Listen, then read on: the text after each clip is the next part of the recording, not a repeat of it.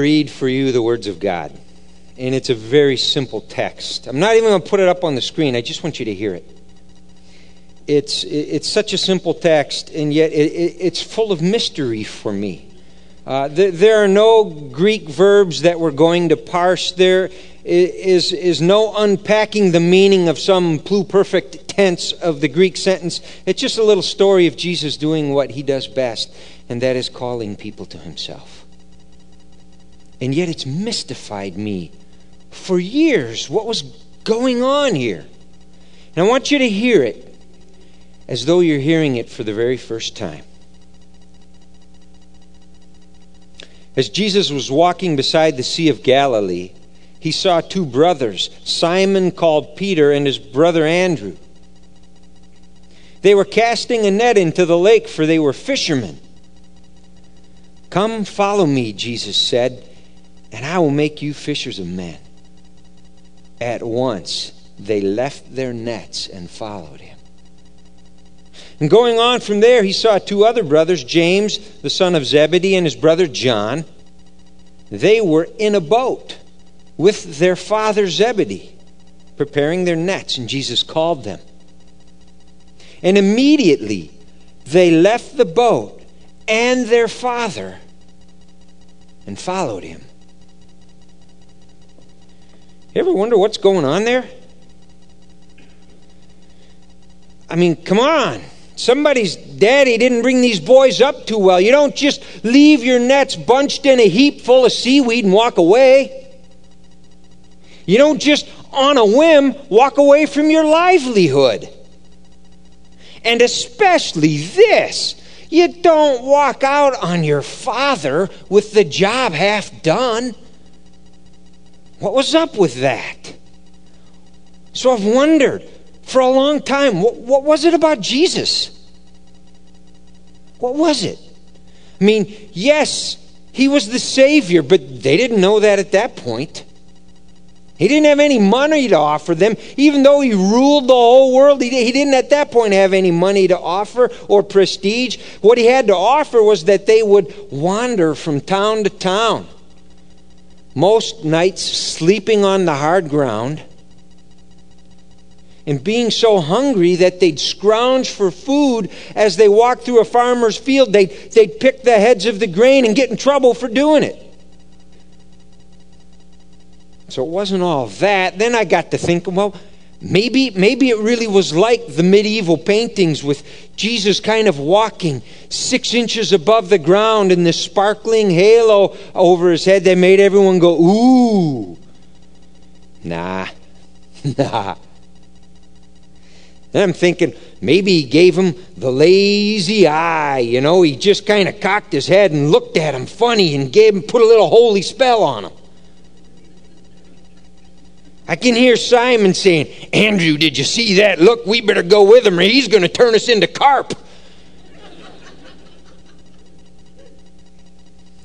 Something was going on there something more than meets the 21st century American eye.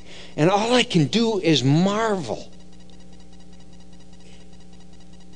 Jesus called and they followed. Why? What was he tapping into?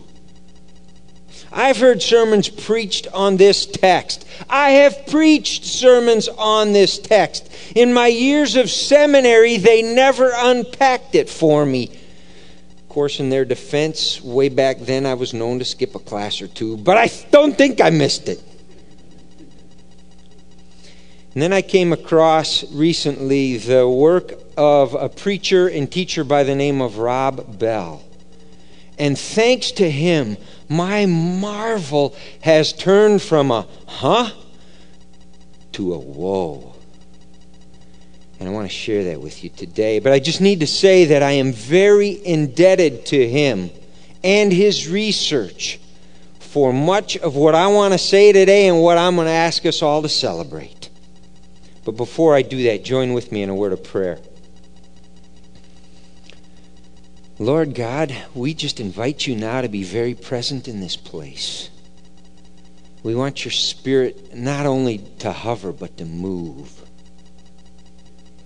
And we want you to move in us. And so, Lord, we tell you now that each one we would take a posture of openness and receptivity that you might be free to move as you wish.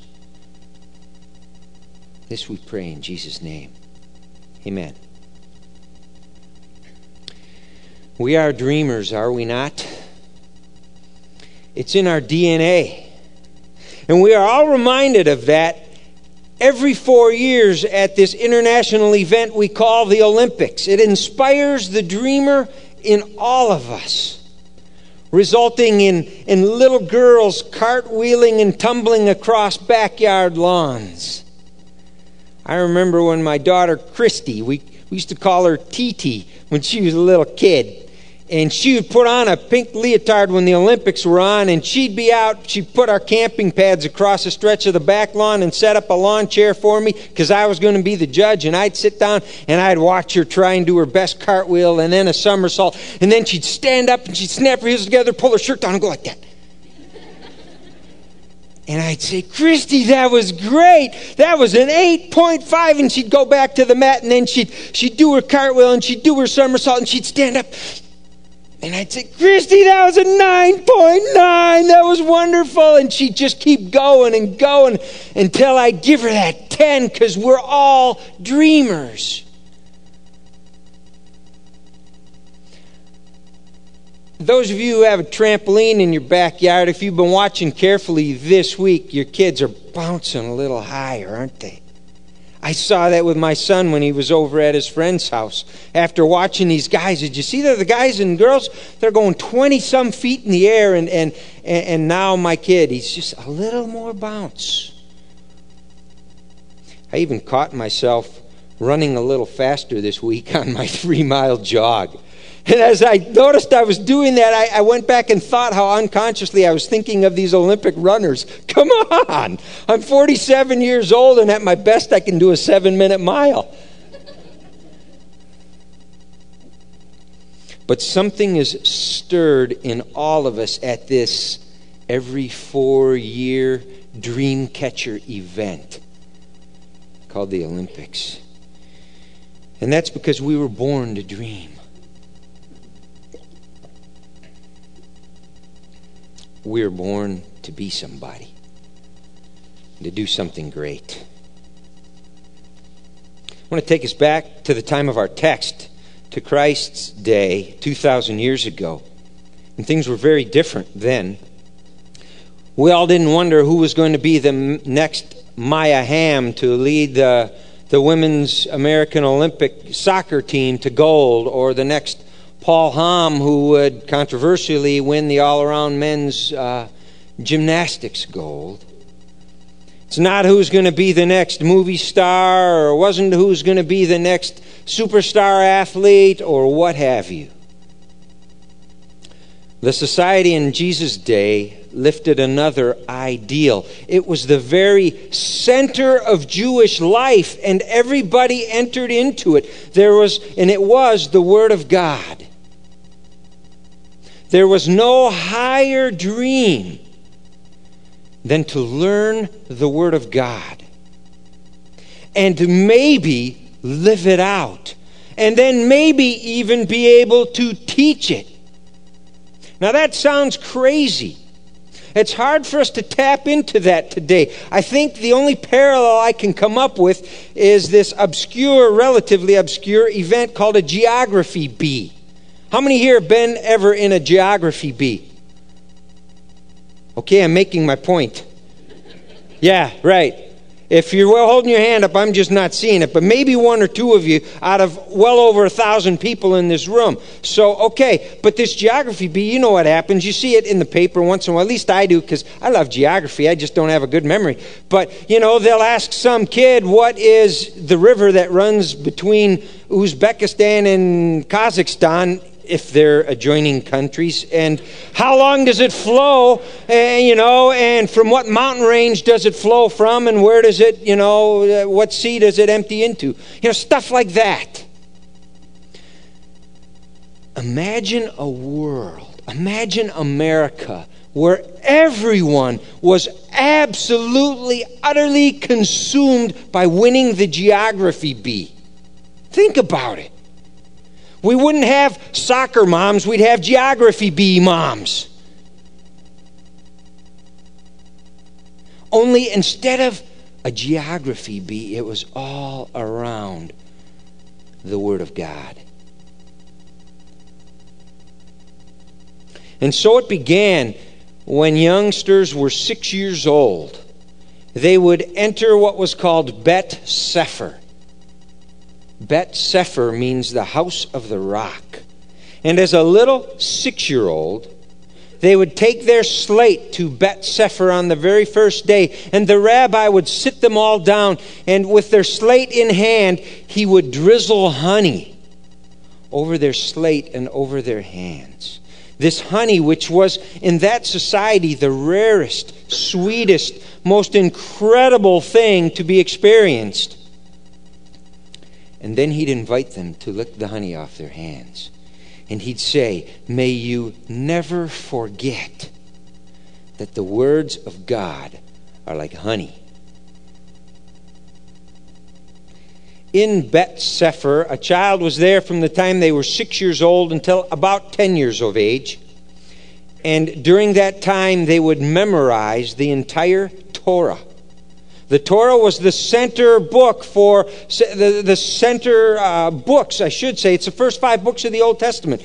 All of Genesis, Exodus, Leviticus, Numbers, and Deuteronomy would be memorized while they were in Bet Sefer. By the age of 10, they'd have it down. I won't even ask for a show of hands as to how many of you have even read all of those five books. By 10, they had them memorized. So precious was the Word of God. Now, I, I dial it forward 2,000 years to, to, to our kids. And I think of of my daughter who's now 20, but when she was four, Kari had every word of Disney's The Little Mermaid movie memorized. Not just the songs, the entire dialogue of the whole movie. And she liked to show that off by, by reciting it just before the characters would recite it to the annoyance of her little sister and everyone else in the room. The whole thing my son Kenny, when he when he was just an eight year old, the movie Shrek was was really big. It's a cute movie. It's a really fun movie. We show pieces of it in our in our training class on uh, on uh, small group leading, how to lead a small group. But Kenny, just picture this little white headed tow-headed kid run around in shorts and no t-shirt as an eight-year-old quoting the donkey in the movie Shrek. He'd just bop around the house going, Oh, Shrek, you got to warn someone before you crack one off like that. I have my mouth open and everything. and we'd never know whether to laugh or be disgusted. So I laughed and my wife was disgusted. Kids know they've got an iPod loaded with 80 CDs, they know the words to every one of those songs, don't they? Kids aren't so different today. I think what's only different is what we've taught them to value. That's tragic. But if a kid did well in Bet Sefer in the day of our text, at the age of 10, they would be invited to move on to what was called Bet Talmud. They would be in Bet Talmud from the age of 10 until about 14 or 15. And in Bet Talmud, they would memorize the entire Old Testament, the rest of the Old Testament. But they didn't just memorize the text, they cherished it.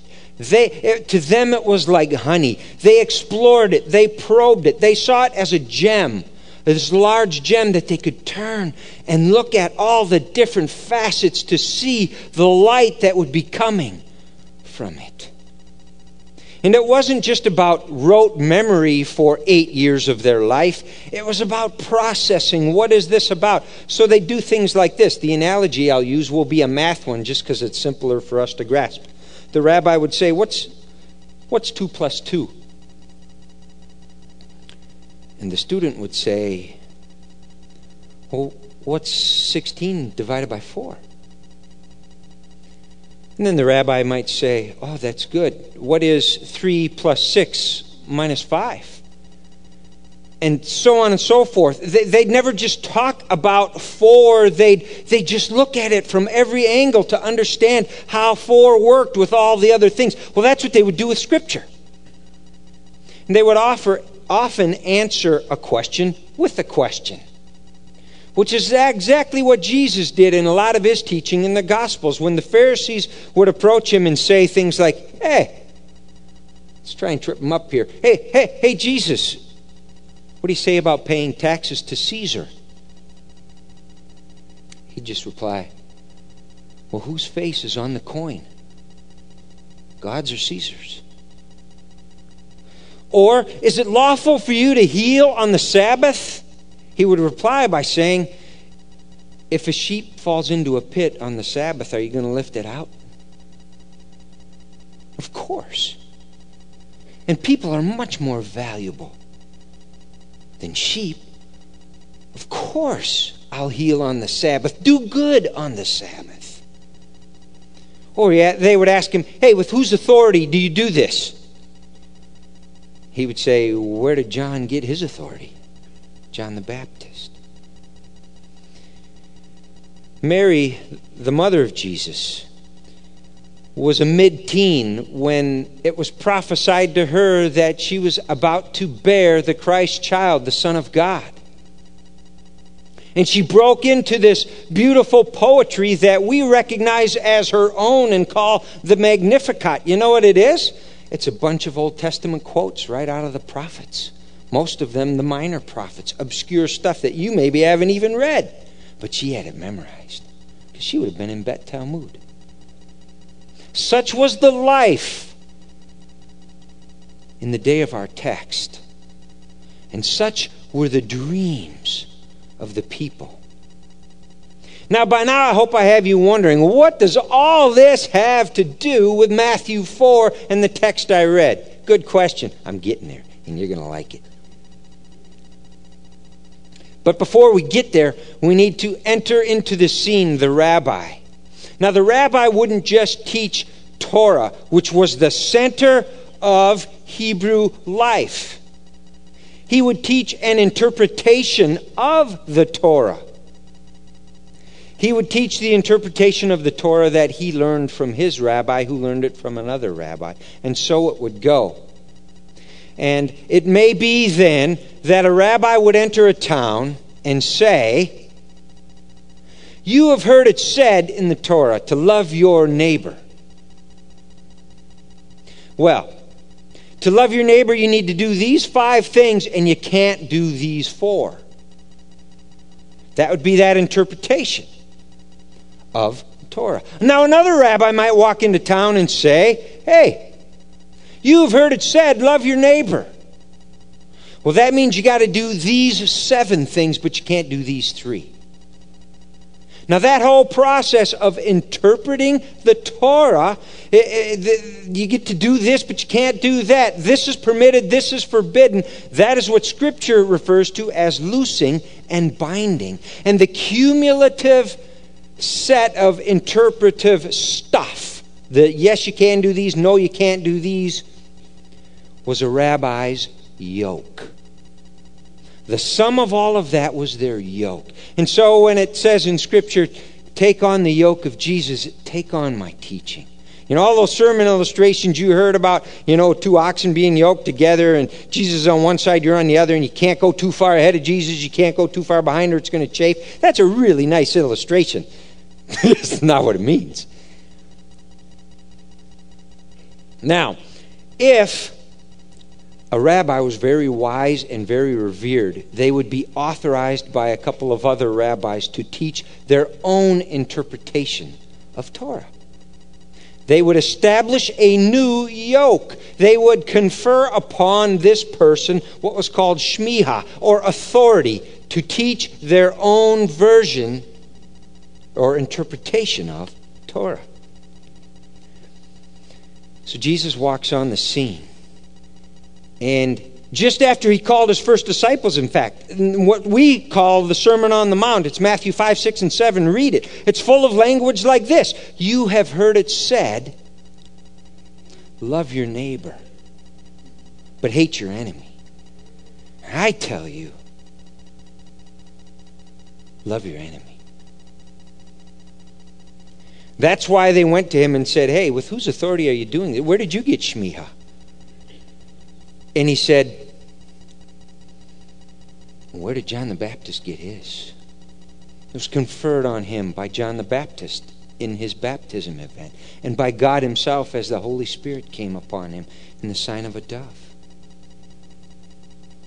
Now, the rabbi's goal was to spread his yoke he wanted his teaching. He believed he gave his life to this interpretation of Torah, and, and so he would want to spread this yoke as wide as he could. How was he going to do that? He would do that by selecting the best of the best of the best students that had made it through Bet Sefer and into Bet Talmud and were now ready to come out of Bet Talmud. He would look for the very elite and ask them to be his disciples, his talmidim the very elite, brightest stars. He would look for people who could be like him, who could live like him, who would follow him everywhere, literally.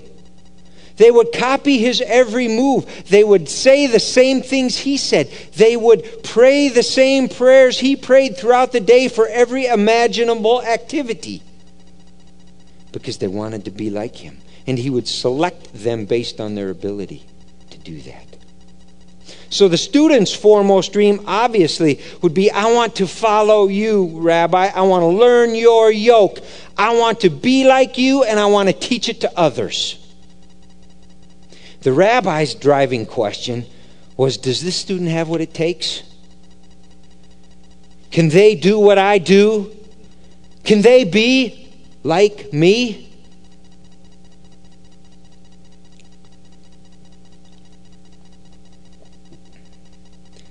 At the end of Bet Talmud to the very, very best of the best, the Olympic gold medalists. The rabbi would approach them and say, Come and follow. And to the others, He'd probably look down at the ground a little bit, just catch a glimpse in their eye and say, Go and work your family trade. And these people who had given their lives to a dream would go home and say, Dad, Mom, I'm sorry I didn't make it.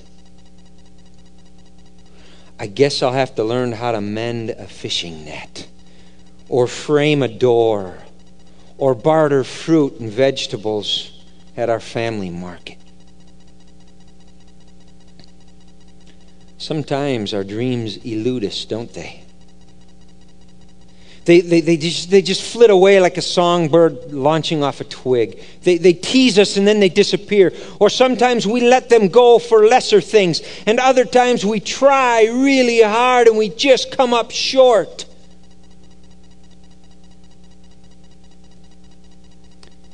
Now we can go back to our text.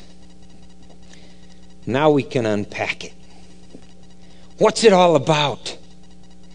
People, do you see it? It's right here now for our 21st century American eyes to see, and it's incredible. As Jesus was walking beside the Sea of Galilee, he saw two brothers, Simon called Peter and his brother Andrew. They were casting a net into the lake, for they were fishermen.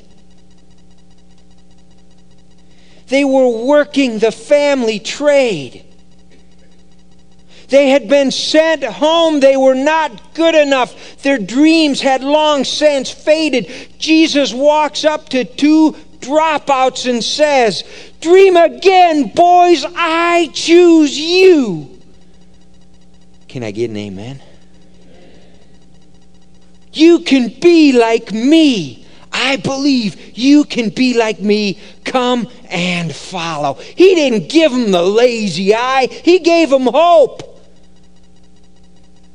Now I get the next piece. Now I get what was going on here. I was always thinking Zebedee got the raw end of the deal. Going on from there, he saw two other brothers, James, the son of Zebedee, and his brother John. They were in a boat with their father Zebedee, preparing their nets when Jesus called them. And immediately they left the boat and their father and followed him. I can see it now. Do you see it? Oh, it's incredible. And if you're a parent, you know, oh, you know about the hopes and dreams you have for your kids. Man, if I'd have been Zebedee in that boat, I'd have popped one foot up on the gunwale and then boosh, give it one quick pump and flip the boys right into the lake. Guys, get in there. Jesus is calling. And as they left, I'd have maybe turned to the guy in the boat next to ours and said, Hey, Mordecai, I'm going to be working late tonight. I'll be pulling the nets in all by myself. Did you see what just happened? My boys, my boys were chosen. That, that Jesus, he thinks they can be just like it. There they go. There they go.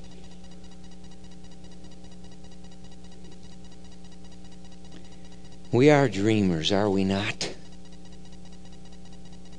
It's in our DNA. Could it be we were put here for a reason? Could it be that we dare dream of significance and impact? You say, ah, oh, Kev, I'm just not good enough. I'm just, life is, I'm so normal. I did, nah. You know what?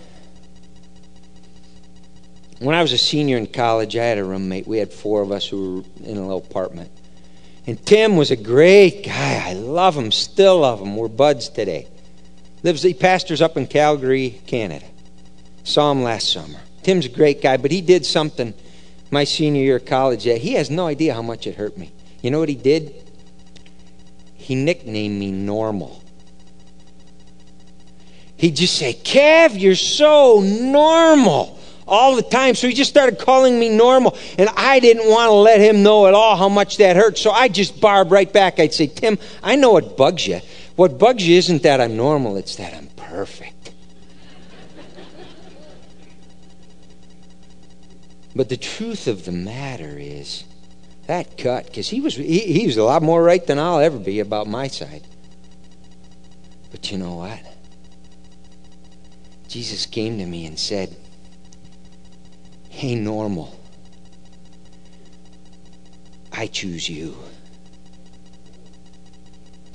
And if you, if I, if you'd asked, told me 20 years ago that one day I would be up here telling a thousand people about the love of Jesus, I'd ask you what you're smoking. It's not about being up here sharing the love of God in this way. It's not about being a norm with an incredible voice and musical talent. It's about Jesus believing in us and calling us because he believes we can be like him.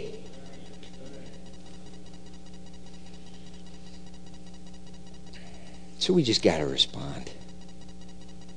He gave his life that we might come and follow, that we might be like him. And that's why he even says, You can do greater things. You will do greater things than I have done.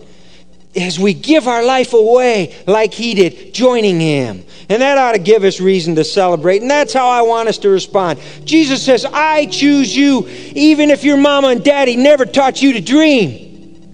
Jesus says, I choose you, even if you spend way too much time pursuing other dreams. Jesus says, Come and follow, even if life is for you net mending normal. I choose you, even if, especially if, you are weighed down by the sin of your life. I choose you. And I just want to invite us all to celebrate that right now. He chooses you. Come on. Amen. Hallelujah. That is good news.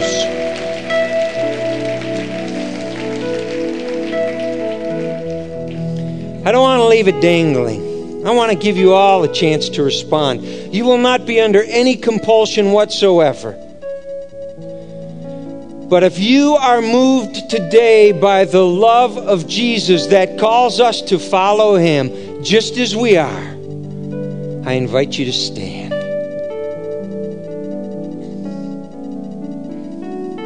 If for you life is normal and you really want to make a difference. You want to bind your life to Him. Maybe you've done this already, maybe you've done it before, but in a new expression of gratitude and celebration and reverence and commitment, I want you to stand. And if your life today is anything but normal, oh, for some normalness to your life, and you're crying out to God, and you're hearing Him say, Just come and follow me, I'll be there. I want you to stand.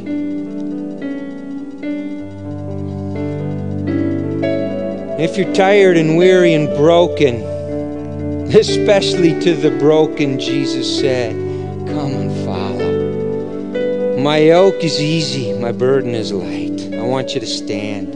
And for anyone who has never yet, or for put it this way, for the very first time today, is wants to respond to the call of Jesus to come and follow, will you stand?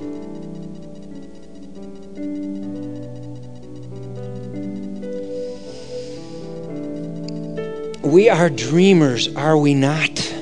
It's in our DNA. We have reason to celebrate because the Son of God bids us as we are come and follow. You can be like Him. Please, everybody, join with me. Stand for closing prayer.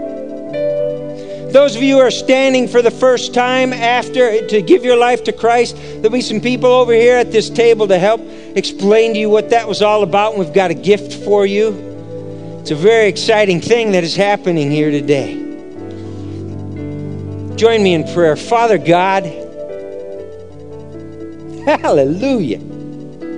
Your Son, you, Father God, you love us. And as we are, you bid us come and follow. And as much as we are dreamers, I know your dream for us is so much more than we've even seen. But we stand today to follow you. We bid you lead us in Jesus' name. Amen.